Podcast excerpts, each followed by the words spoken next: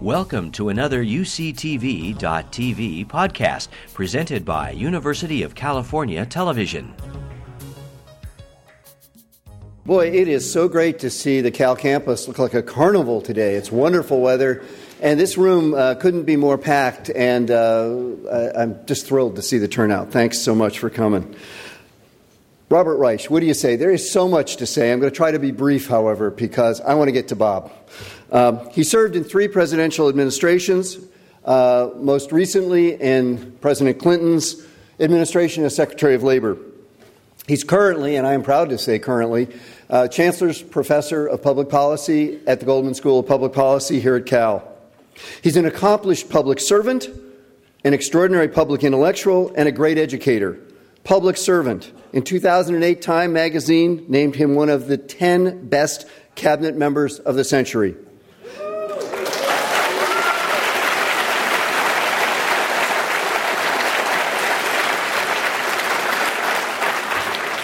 Public intellectual, and this comes from an interesting source. In 2008, the Wall Street Journal placed him sixth on its list of the most influential business thinkers.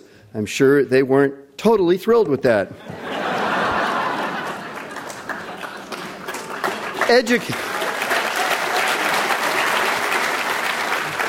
Educator and researcher, he's published 13 books The Work of Nations, Super Capitalism, Aftershock, The Next Economy and America's Future, and most recently, Beyond Outrage, a digital book, which he can't sign for you because it's a digital book.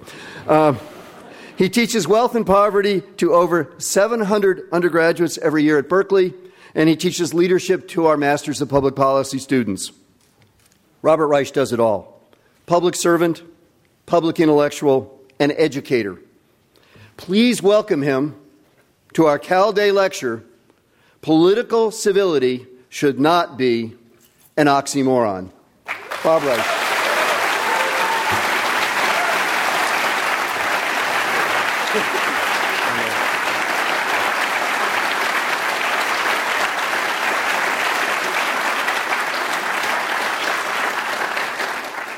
Henry is uh, one of the most effective educational leaders I have ever had the privilege of working with, besides being a great scholar and also a great teacher in his own right. And we are privileged at the Goldman School and at Berkeley to have somebody of Henry's caliber in the position he is now in. Uh, and uh, Henry has to rush off uh, to do work that will preserve and protect and enlarge our faculty. So, Henry, thank you.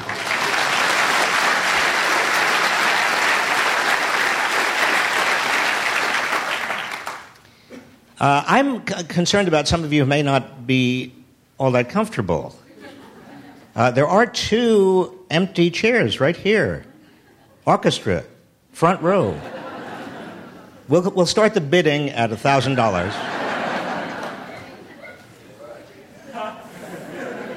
$1,000, gone! Great. That's really a very generous of you. I want to thank uh, particularly the class of 1968 for sponsoring not only this forum, but also the Center on Civility, Public Engagement. Uh, how many of you from the class of 68 here? A truly great class.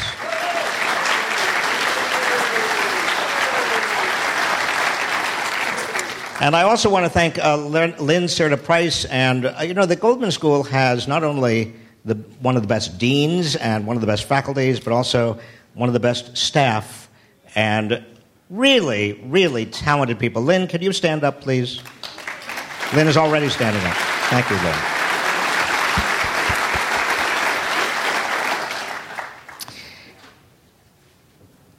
Political civility should not be an oxymoron. You know, I, this morning I was uh, checking my emails, as I sometimes do in the morning. And uh, this morning was sort of, uh, I was thinking about what I was going to say today, and I was trying to plot out that, but I checked my emails, and I had an unusual number of emails saying, essentially, Reich, you're a communist. Now, I get this all the time, but I. Or, and, and also, you're a secret admirer of Karl Marx, aren't you? Mixed in with expletives. Now, I get this pretty regularly, but I got 150 of them this morning. So I thought, you know, to have 150 all at once saying essentially the same thing felt a little bit odd. Somebody must be stirring things up a little bit. And so, you know, the wonderful thing, thing about the internet is you can trace back pretty easily where things come from. And lo and behold, last night, Bill O'Reilly. Bill O'Reilly on Fox News was talking, having a discussion with Lou Dobbs, who used to be, used to be a fairly reasonable man. And, uh, and, I, and, and uh, I, I just I found the little clip and I, I clicked on it. And it starts out, and uh, Bill O'Reilly said, uh, That Robert Reich, uh, you know Robert Reich? And Lou Dobbs said, Yes. And Bill O'Reilly said, uh, He's a communist, isn't he? and a secret admirer of Karl Marx.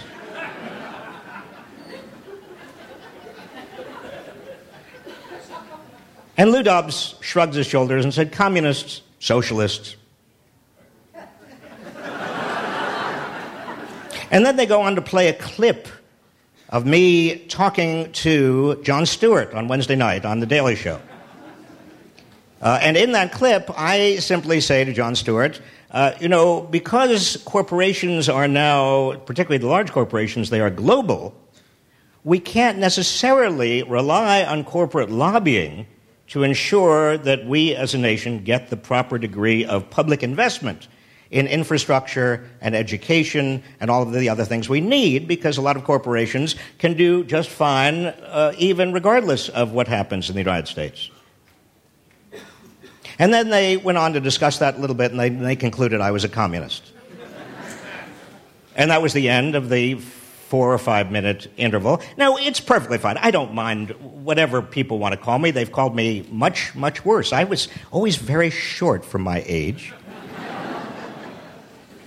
so I have a very thick skin, and I've been in government. I've been in three different administrations, and I've been Secretary of Labor, and I've, uh, I've even run for office. I've run for governor of the state of Massachusetts. That's when I lived in Massachusetts. See, it's awkward to live here and run for governor of Massachusetts. And, uh, but I, so I'm used to uh, kind of political nastiness. But there is more of it now. By my own measure, but also by a lot of other measures. If you look at the ads that are being run, run by and sponsored by super PACs, if you look at even the Republican presidential primary, if you look and hear the media, particularly Yell Radio, and also not just Fox News, but sometimes, in fact, quite often, I am on other shows. Uh, I don't do Fox News. They just don't invite me for some reason. I don't. No, I would be perfectly happy to. In fact, if you see or hear from Bill O'Reilly, tell him I would like a chance to talk to him and say, you know, argue a little bit about my communist leanings. but I appear on other and other shows. There is, a, there is also a lot of anger, and sometimes there's a debate. But when there is a debate, the debate tends to. Well, let me give you an example. Uh, not that long ago, I was debating a conservative on a national broadcast on a, on a television show. I thought actually we were being very, very civil. And he was a professor, is a professor, and uh, had a lot of interesting things to say. And I, I was trying to agree with him, and he was trying to agree with me. But we were, and we were making a, a kind of an unusual degree of headway in terms of pre- being precise about where the argument really was.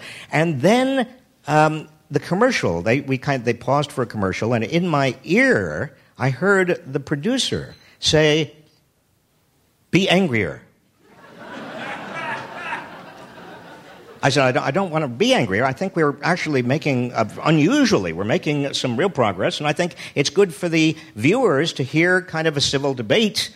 Uh, and she said, no, no, no, no, no, you misunderstood me. You have to be angrier. I said, why? And she said, because you have millions of people who are surfing through their television channels, 100 or 200 channels, and they're only going to stop when they have a real gladiator contest.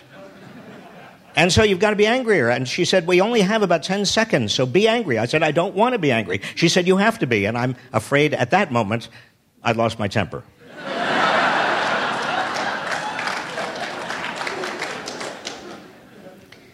So, the, the question that I want to explore with you is where is all of this coming from? Why has a political discourse, broad, broadly conceived, not just between and among politicians, but also with regard to public issues on our airwaves, become so nasty What's going on? What's the underlying phenomenon here? I mean, it's not, it's not the first time we've had conflict in this country. We've had, I mean, you from the class of 1968. I actually also, I graduated in 1968 as well. Did you know that? Not from Berkeley, I'm sad to say, but from another a small college up in New Hampshire that has the color green as its major color on the New Hampshire, you know, right on the border of Dartmouth. Uh, but Dartmouth, when I went there, was a, you know, it, there were no women, and also it was very, very isolated. The interstate highway system had not been created, so it was really going to a monastery in Siberia. That's what it It was a wonderful place, but it was a monastic Siberian experience. Uh, but when I graduated in 1968, I remember the, the, uh, the speaker from my class uh, calling for the entire class to follow him immediately after graduation to Canada. Now, for those of you who don't really know history or don't know what happened in 1968, the reason he was asking us all to follow him to Canada was not simply because he liked Canada. It was because he and his draft board were in a little bit of a riff, a little bit of a, a kind of an unpleasant relationship, as were many of us, and we were all worried that we were going to be drafted into a very unpopular war. Uh, I raise that only to remind you that conflict is not it's not as if we are now in a kind of conflict we've, we've never been. There had been big, big conflicts. In fact, when he said that, that speaker from my class in 1968, a fist fight, I looked around me and there were fist fights, not among my classmates, but among the parents of my classmates. Uh, I did not go to Canada, but that summer I came for the first time to Berkeley on a job I was working, at that time, I wanted to be an architect. And I well, got a job as a research assistant to a professor of architecture here at Berkeley, named, uh, you probably don't remember, Sim van der Ryn. Does anybody know him? Do you know Sim? You know, Sim uh, was one of the pioneers of green architecture. But I knew nothing about Berkeley. And I remember in my little Volkswagen Bug, my iconic Volkswagen that I had dr- driven all the way across America, I came coming up University Avenue for the first time in my life and kind of taking in the aroma, the,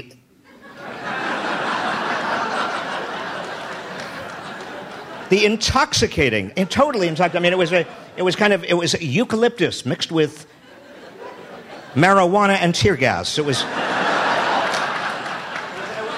It was absolutely. I mean, I just I thought, well, I have come to nirvana, and I.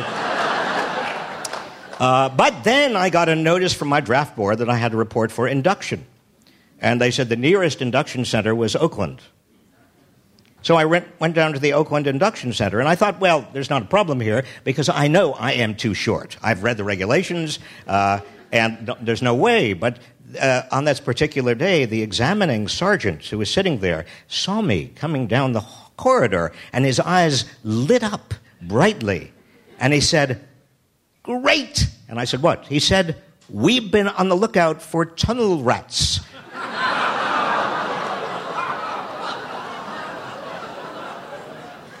to flush the VC out with hand grenades from under the rice paddies. He said, You're just perfect.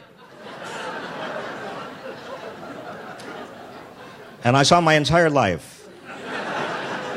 And so we went and, you know, we went up to the height thing and I thought, oh God. And, he, and the thing came down on my head and he put his arm and then his hand on my shoulder. He said, I'm sorry, son. I wasn't sure whether he was sorry I was going to be killed in Vietnam or he was sorry that I couldn't go. He said, you're just an inch and a half too short.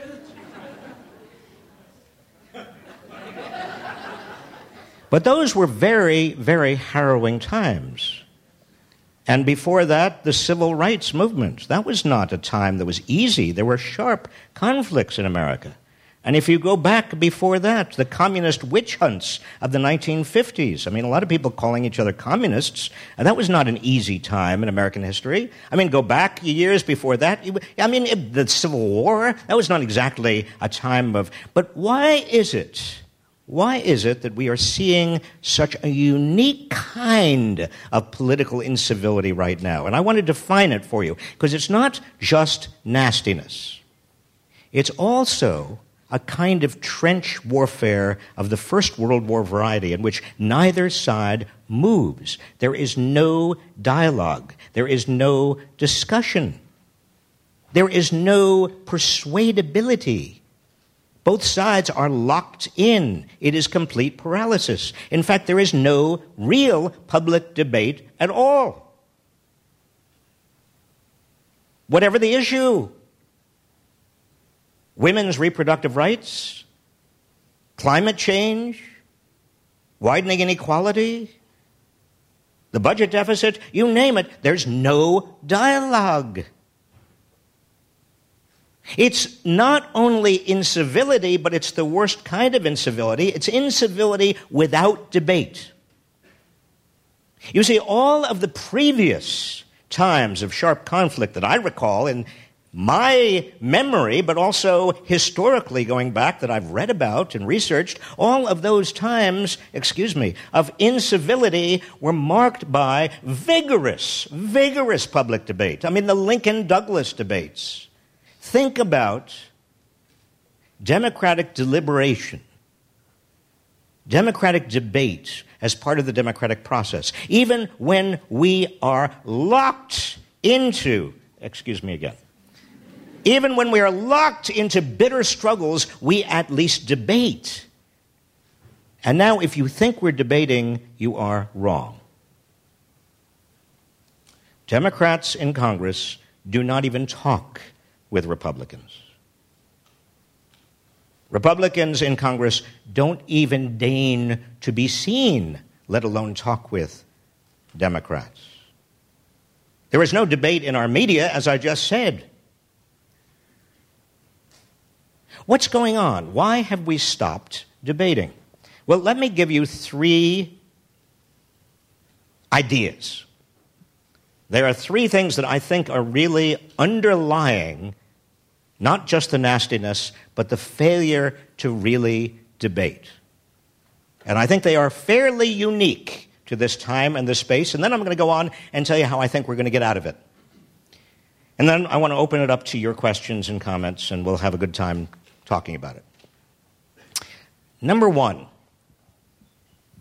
never before in American history, or in the history, I dare say, of most places that I've ever heard of in civilization, has it been so easy to only talk with or only get information from people who agree with you. And to completely cut out people who and ideas with which you disagree. Not only do we have Fox News versus MSNBC, we've got so many media outlets that cater exactly to what you want to hear, to your preconceptions, and tell you nothing about what anybody else thinks or believes except for ad hominem attacks. That all that happens is you are confirmed in your preconceived notions and biases. On top of that, we have more and more geographic division so that it is likely that in your particular community, in your particular town, in your particular region, in your particular state, you are also only coming across, or mostly coming across, people who agree with you. I went to, uh, in fact, I did a, a public debate about two weeks ago in Richmond, Virginia, with Alan Simpson, former Senator Alan Simpson. It was a public debate, it was a speaker series, and they put us both there. And Alan is a very dear, dear friend of mine. Uh, we, I don't really understand why we, we don't see eye to eye. He's six foot seven. We can't physically see eye to eye. And he's a, uh, he, he, he used to be a very conservative Republican. He still is. It's just the rest of the party moved to his right. And so he's now considered to be a moderate Republican. Uh, but we share, uh, we like humor. We both we both like to joke around and we like humor and we've always enjoyed each other's company. And so we did this debate. And uh, before the debate, he said, uh, uh, Reich, watch yourself. I said, why? He said, they're all Republicans and they hate you. I said, I said, Alan, don't worry about it. And he was right. But but we used, we did use humor, and we did, uh, did a, a, a, we also appeared at the Panetta Institute, uh, and I've debated Charles Krauthammer also in, uh, in those venues, in Richmond and elsewhere. I mean, there have been debates, but you see, they are debates to audiences that already pretty much agree with one side. They're not real, there's kind of staged debates. We can separate and have separated geographically. We have our own media. And you know what we don't have any longer? I mean, think back, those of you who remember the 1950s, 60s, 1970s, early 1970s, we don't have the arbiters. Now, some people would call them the establishment, but I think that is kind of a pejorative. We don't have people like Edward R. Murrow, who used to be on CBS. When Edward R. Murrow finally turned the tables on Joseph McCarthy. That was the end of Joseph McCarthy because Edward R. Murrow, the CBS newsman, showed the country who Joe McCarthy really was and what Joseph McCarthy, Senator Joe McCarthy, was doing. Another example. Some of you may remember Walter Cronkite. Walter Cronkite, again, was the embodiment of, in a sense, the establishment, but also the arbiter. The sense that we all had a kind of fundamental trust, and the word trust is very important here. We fundamentally trusted Uncle Walter.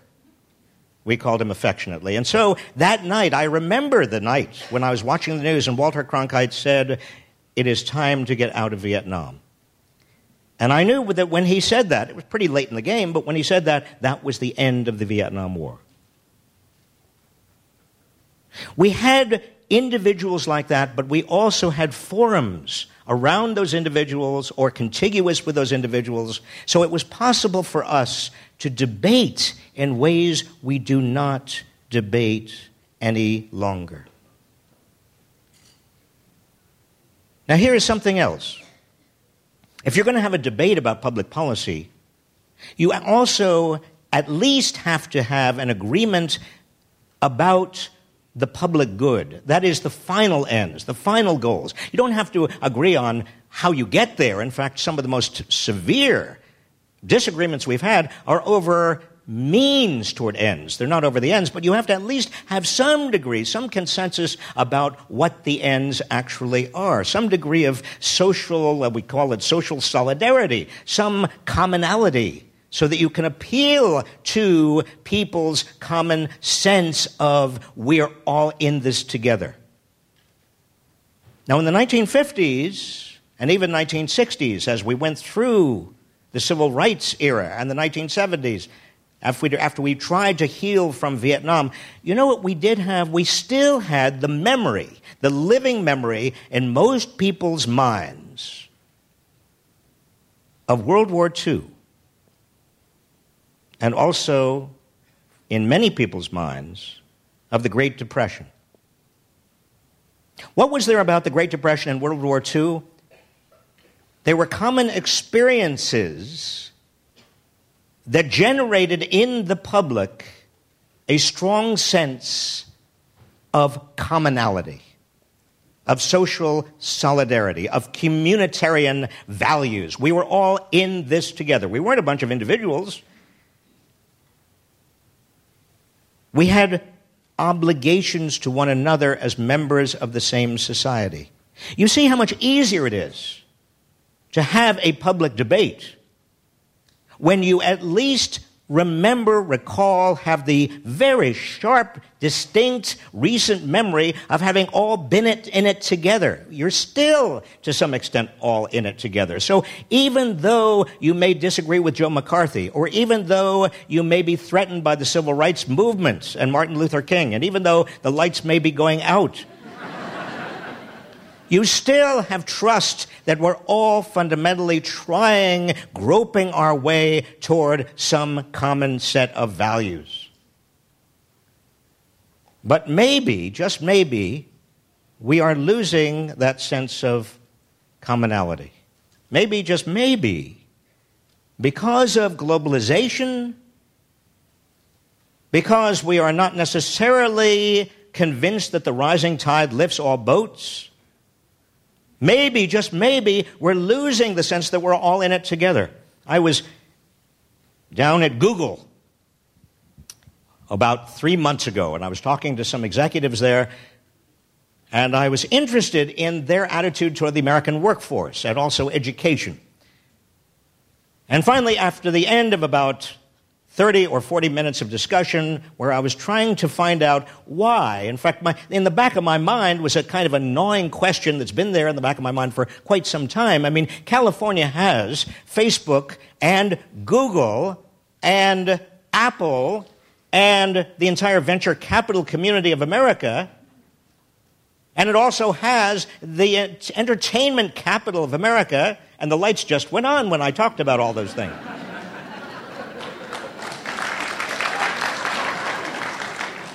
I mean, California has the cutting edge, the most successful businesses, corporations, uh, parts of the financial community, uh, entertainment community, which is the cutting edge of our exports.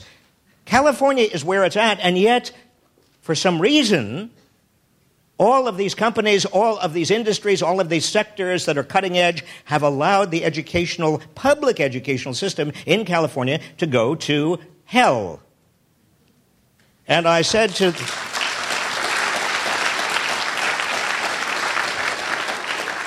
And I said to the head of, uh, not the head, but, but, number two or three person at Google, I said, well, what, aren't you, I mean, isn't there a kind of cognitive dissonance here? Aren't you dependent on California? I mean, you're all here. Why are you all here? Facebook just came out here. You're all here because there's something about the human capital here in California that means that you want to be here, and so aren't you interested in the public educational system? And he looked at me for a long instant, and then he finally said,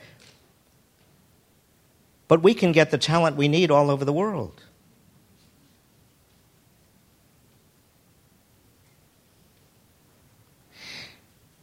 You see, that's a fundamentally different proposition than we're all in this together as members of the same society, dependent on one another.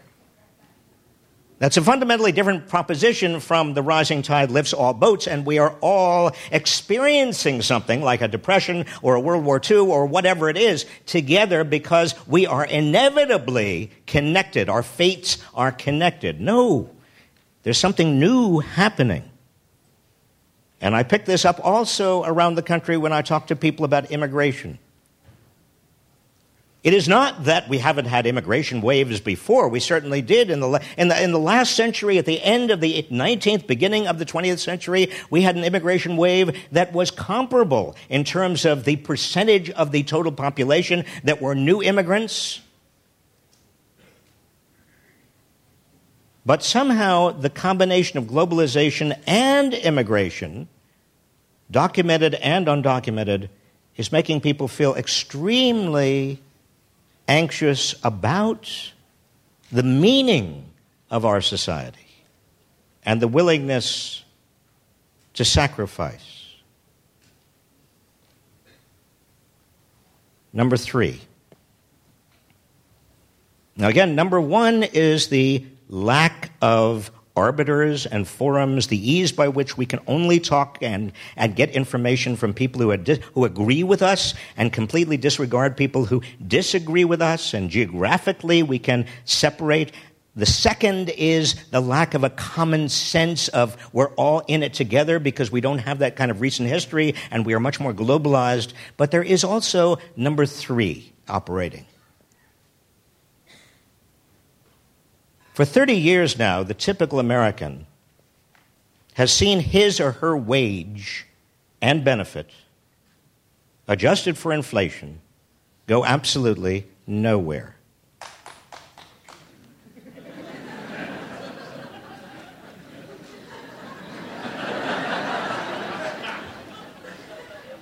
But the economy, uh, over the last 30 years, the U.S. economy is twice as large as it was 30 years ago. So, what we have is a very unusual economic phenomenon. We have not seen this before in our history. We saw it a little bit in the 1920s, but we don't have this long a period of time in which the economy has grown fairly steadily. There have been ups and downs, but fairly steadily and doubled its size, and yet the typical worker has gone absolutely nowhere. Where have all the resources gone? Where's all the money gone? I don't want to again engage in any nefarious blame because it's not a matter of blame, it's how the system is organized. But the fact of the matter is that most of the gains have gone to the very top. What we know from the research of some wonderful economists who have done very, very important research that had not been done before. Emmanuel Saez here at the University of California, Berkeley, and his colleague Thomas Piketty. They looked at tax returns going back to 1913, and they have actually seen the pattern that some of us were witnessing and writing about, but we didn't have all the data that they have uncovered, and they show undubitably, indubitably, indubitably, that there were two years in the last hundred where the top 1%, the richest 1%, were taking home 23.5% of total national income. And those years were, wait for it, 1928 and 2007. It's not, in my view, a coincidence that in the years following those two years, the economy fell off a cliff. Why? Because it is impossible for the vast middle class to sustain the purchasing power necessary to keep the economy going without going deeper and deeper into debt, and that is not sustainable. Until finally there is a debt bubble that explodes, and then you have inadequate demand. And that's what happened in 1929, 1930, 31, and so on. And that's what happened beginning in 2008. And we're still living with it. But you see, my point is that it has a long, long tail. It actually starts in 1981, 82. That's when median wages start flattening. Now, when you have so many Americans who are not only experiencing flat wages and benefits, who are actually losing benefits, but they are also losing economic security because the old jobs were fairly secure jobs. The new jobs are not secure at all. A free floating focus group of any group of Americans, and I've done a lot of these kinds of focus groups, will have story after story after story of how people have been laid off without any warning how they have bills to be paid, how their children or their relatives suddenly are near poverty, or they have a medical bill that they can't pay because they no longer have medical insurance for their employer. You know all of these things. My point is that all of this has been coming to a head when so many people are so frightened and angry and anxious and frustrated. That, my friends, is fodder for demagogues on the right or the left. Demagogues who want to scapegoat, who want to use the politics of resentment to solidify their own places. And so what do they do? They blame. They blame immigrants. They blame the poor. Some blame the rich. They blame the French. They blame foreigners. They blame public employees. They blame unions. The blame game, the ad hominem attack, People looking for easy answers to why they are getting nowhere. They have been playing the game as they thought it should be played, but they are getting nowhere. In fact, many of them are sinking. They are worried. They are anxious. They want to blame someone. That is also operating. You put all that together, and you find not only a politics of nastiness, but also an unwillingness and inability to debate. Now, I promised you that I would talk about where we're going, and I inferred, implied, that I would be upbeat because your faces are so downbeat that I've got to be upbeat. I am upbeat. I am, I'm an idealist. I, I say to my students, a lot of my students here at Berkeley, I teach a lot of them and they are wonderful. This is the best public university in America by any standard, if not the world.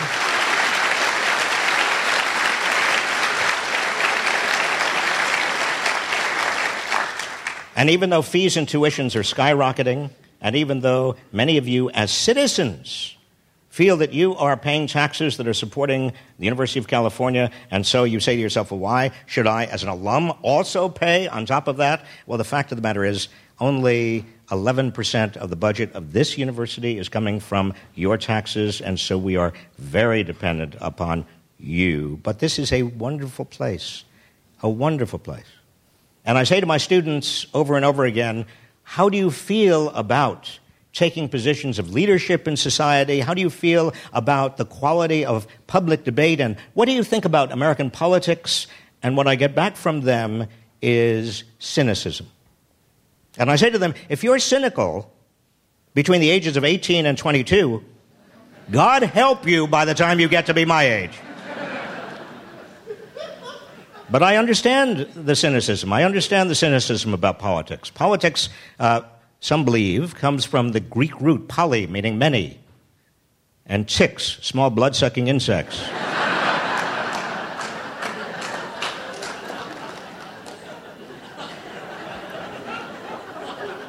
but you see, if you become cynical about the capacity of us to join together and improve our society, then we are in really very difficult place. We can't move forward at all. So, judging from history, my upbeat message to them and to you is the following.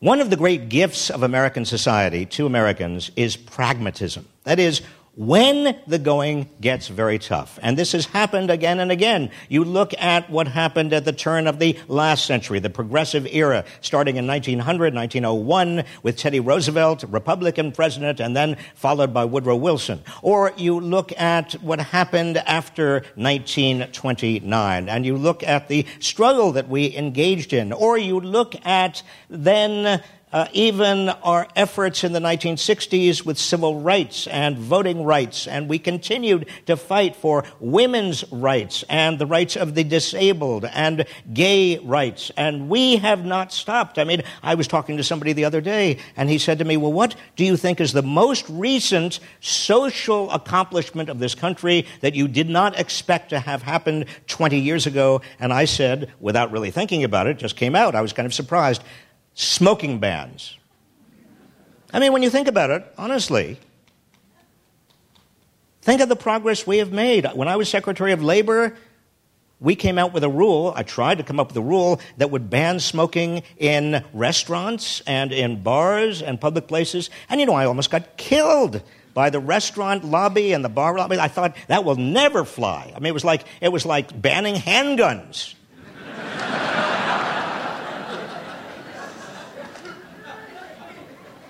But somehow we get pragmatic. When we understand the nature of a problem, we roll up our sleeves, we put ideology aside, and we do what has to be done. And I look at what is happening now, not only in terms of widening inequality and the frustrations of so many Americans in terms of economic insecurity, but also the amount of money that is now polluting our democracy, taking over our democracy. And you know something? Nobody, regardless of what they say their ideology is or their political persuasion or what, whether they listen to Fox News or not, or Bill O'Reilly, nobody likes it. And we are getting to a point, a tipping point, on these issues where I am absolutely sure, once again, we will roll up our sleeves and do what has to be done.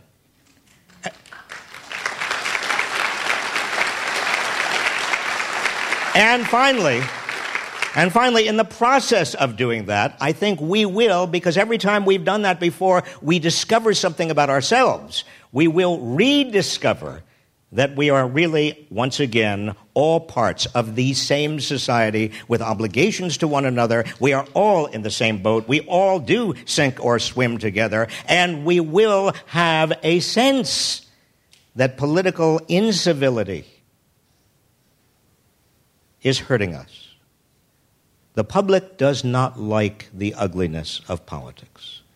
The public does not like the attacks, the ad hominems people will be heard. We've done it before, and we will do it again. Thank you.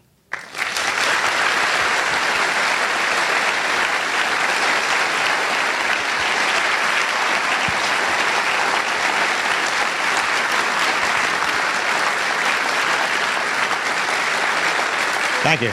Now, Uh, we've got about uh, 15 or possibly 20 minutes for your questions.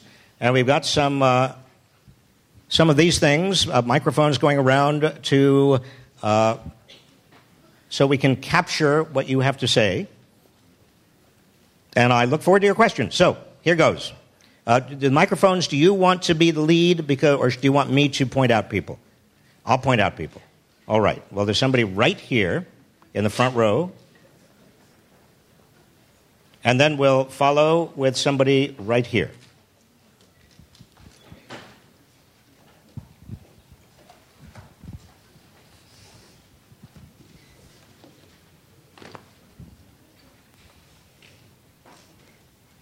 One thing that you talked about, and talking about public education here in California, you know, there was Prop 13.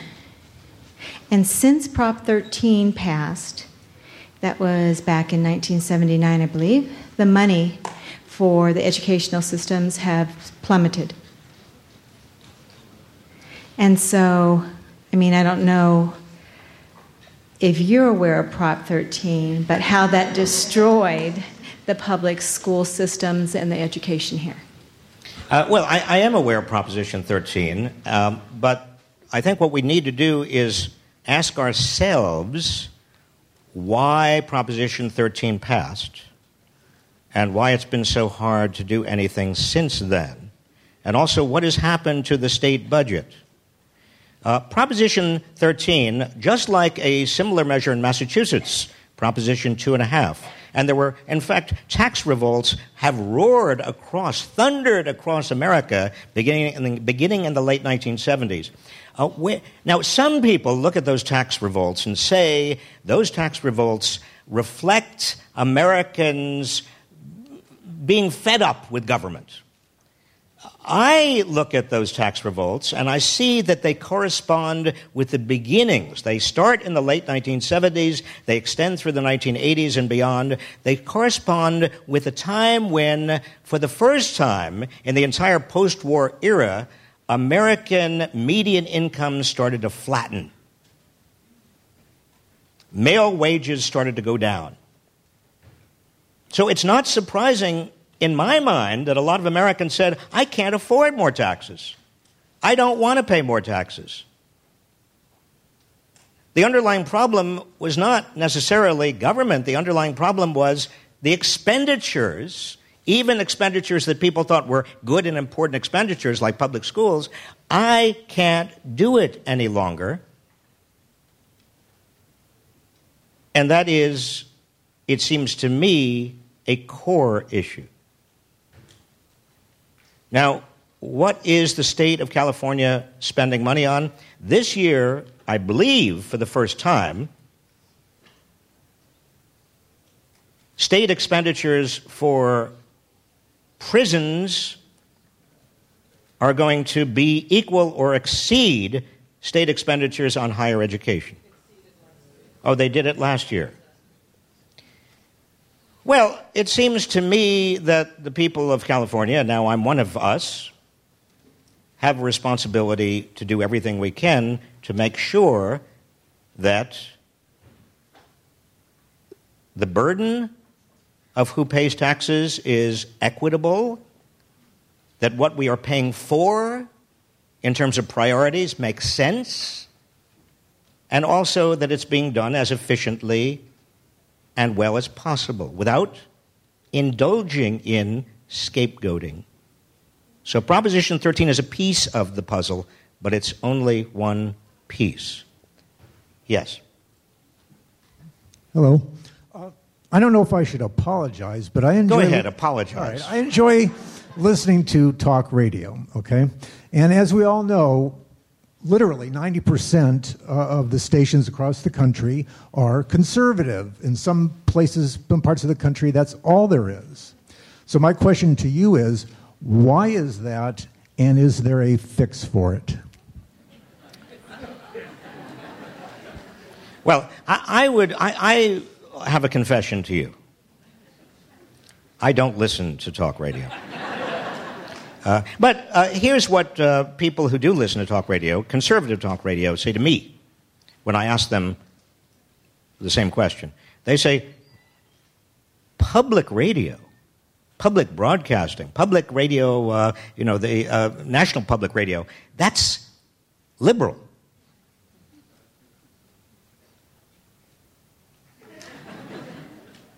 And while it not be, may not be as snarky as Rush Limbaugh or, or, the, or Yale Radio, conservative Yale Radio, it still puts out a point of view. Now, I don't know how to evaluate that, uh, but what we're talking about today is not so much liberal conservative, it's the quality of the debate.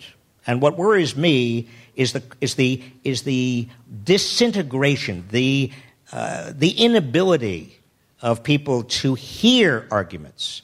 Uh, and so, whether it's liberal radio or conservative radio, I say it's good radio if it really is providing people opportunities to think. Uh, in my classrooms at Berkeley, I tell students the only way you're going to learn is if you debate with people who disagree with you. That's the essence of learning. And that's why in my classrooms I play devil's advocate half the time. When I find out my students are going one way, I argue the other way. And if you have a conservative radio station that is really responsible in the sense that it's putting on a lot of arguments and saying, well, you know, people who disagree, they think this, but here's why they may be wrong. And if, that's, if there is a kind of a, an opening for dialogue, I say, great, that's fabulous.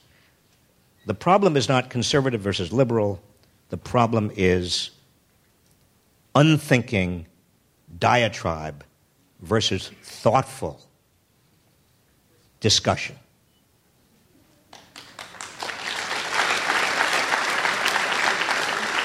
Yep.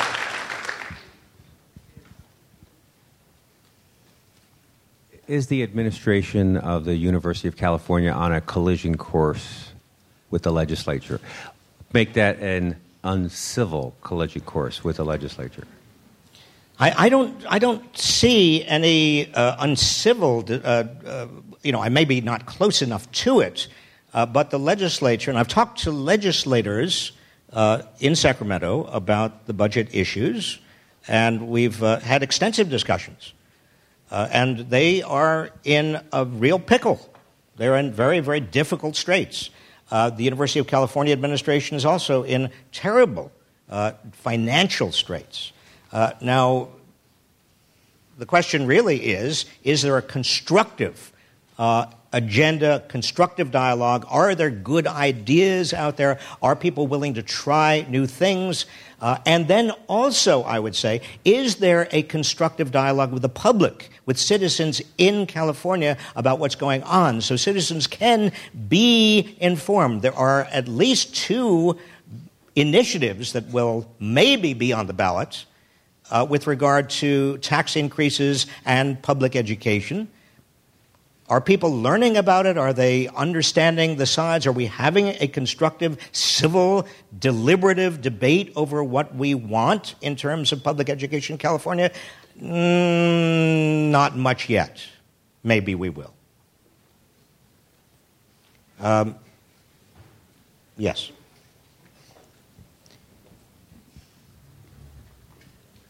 So, if we need a sense of common ground before people will agree to a shared sacrifice, how do we get to that point? Because at this point, we we don't have that common ground. Do we need to go through another depression before people will have this feeling that they actually can sacrifice? Uh, no. Uh, and please don't get me wrong. I don't think we need to go through a depression, and certainly we don't need to go through a world war. Uh, what interests me, you historians, or you might, who might have a proclivity toward history, do me a favor. You will learn a lot if you spend a little time, maybe this summer, reading books about the progressive era in the United States. Starts in 1901. Read about Teddy Roosevelt, read about Robert La Follette, read about uh, uh, what happened at the state and the federal level between 1901 and, let's say, around 1918, end of the First World War what you find is that professionals and academics and many civic leaders at all levels of society and many of the middle class and also political leaders came together and they said essentially, this can't go on the pollution and undermining of our politics, machine politics at the local and state levels,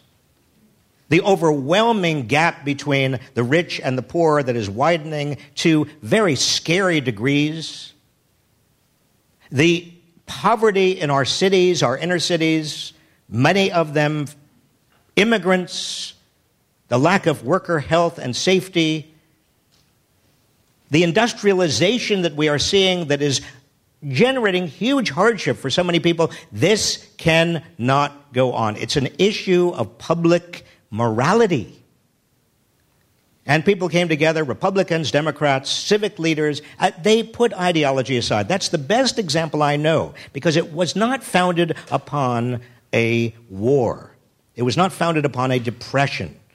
That sense of engagement and social solidarity that generated huge, huge numbers of very important kinds of uh, progressive, the, you know, the eight hour, I, I mean, the eight hour work, uh, work day, the 40 hour work week at the state level, much of what was implemented during the Depression nationally came out of the progressive era at the state level. We also saw the beginning of a national income tax, progressive income tax, and we saw antitrust being used for the first time, breaking up big companies for the public interest. All of that without the promptings of a war or a depression. Very interesting, important era to understand because that is probably what we need again.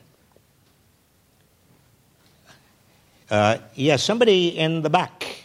Somebody in the back, yes. And we have about uh, four minutes. So I know it's warm here and uncomfortable. And if you're, sl- if you're sitting in the aisle, your backside is getting, is numbing. You're it's, numb. It's yes. building character. Yeah. um, you mentioned that we are in a different time where people, global companies are going to wherever labor is available cheapest and wherever qualifications are available. So, in this age of lower transactional costs across nations, how will the middle class here even hope for a higher wage than whatever we could find elsewhere? Well, the way the middle class here hopes to do better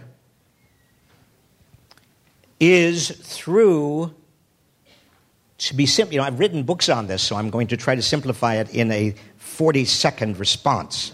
This takes a certain degree of compression.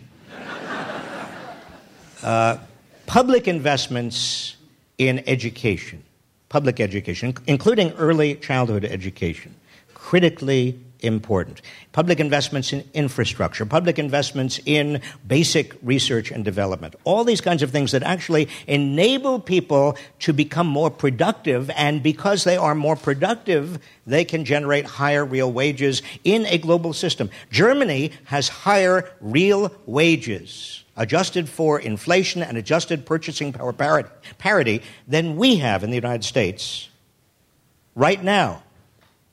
And Germany is competing as vigorously as we are competing globally. What's Germany's secret? Well, Germany is investing substantially and has in first class, world class infrastructure, in a terrific system of education, not only primary, secondary, and tertiary higher education, but also technical education for many of the kids who can't go on or don't want to go on to college. And another thing that I often hesitate to mention in mixed company, but I'm going to say it Germany also has very powerful labor unions that are able to negotiate and bargain for a larger piece of the pie. Now, you put all that together, Germany is doing extremely well. Even though Europe is having a hard time right now, German growth over the last 15 years has been better on average than American growth. Its wages are higher. So, this is not impossible for us. And we also did it in the first three decades after the Second World War. But just to come full circle, and I'll end on this note what was it that really got Bill O'Reilly's goat that I said to Jon Stewart? What I said to Jon Stewart Wednesday night was that because of global corporations and their extraordinary political power, it is very hard to get the kind of commitment to public investment that we need in this country. And that's why citizens, not global corporations, have to get together and assert themselves as citizens, and that the Supreme Court's decision in, Citizen, in, in uh, uh, Citizens United against the Federal Election Commission was not only absurd and grotesque, but the idea that a corporation is a citizen is and a person is bizarre. I mean, I'll believe that corporations are people.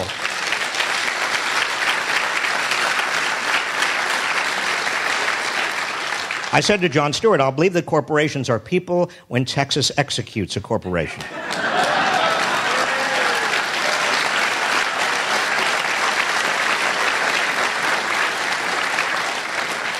Bill O'Reilly did not like that. Neither did Lou Dobbs. So I'm a communist. Uh, on that upbeat note, thank you all.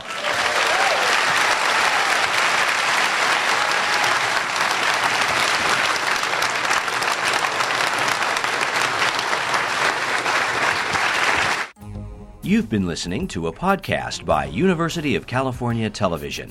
For more information about this program or UCTV, visit us online at uctv.tv.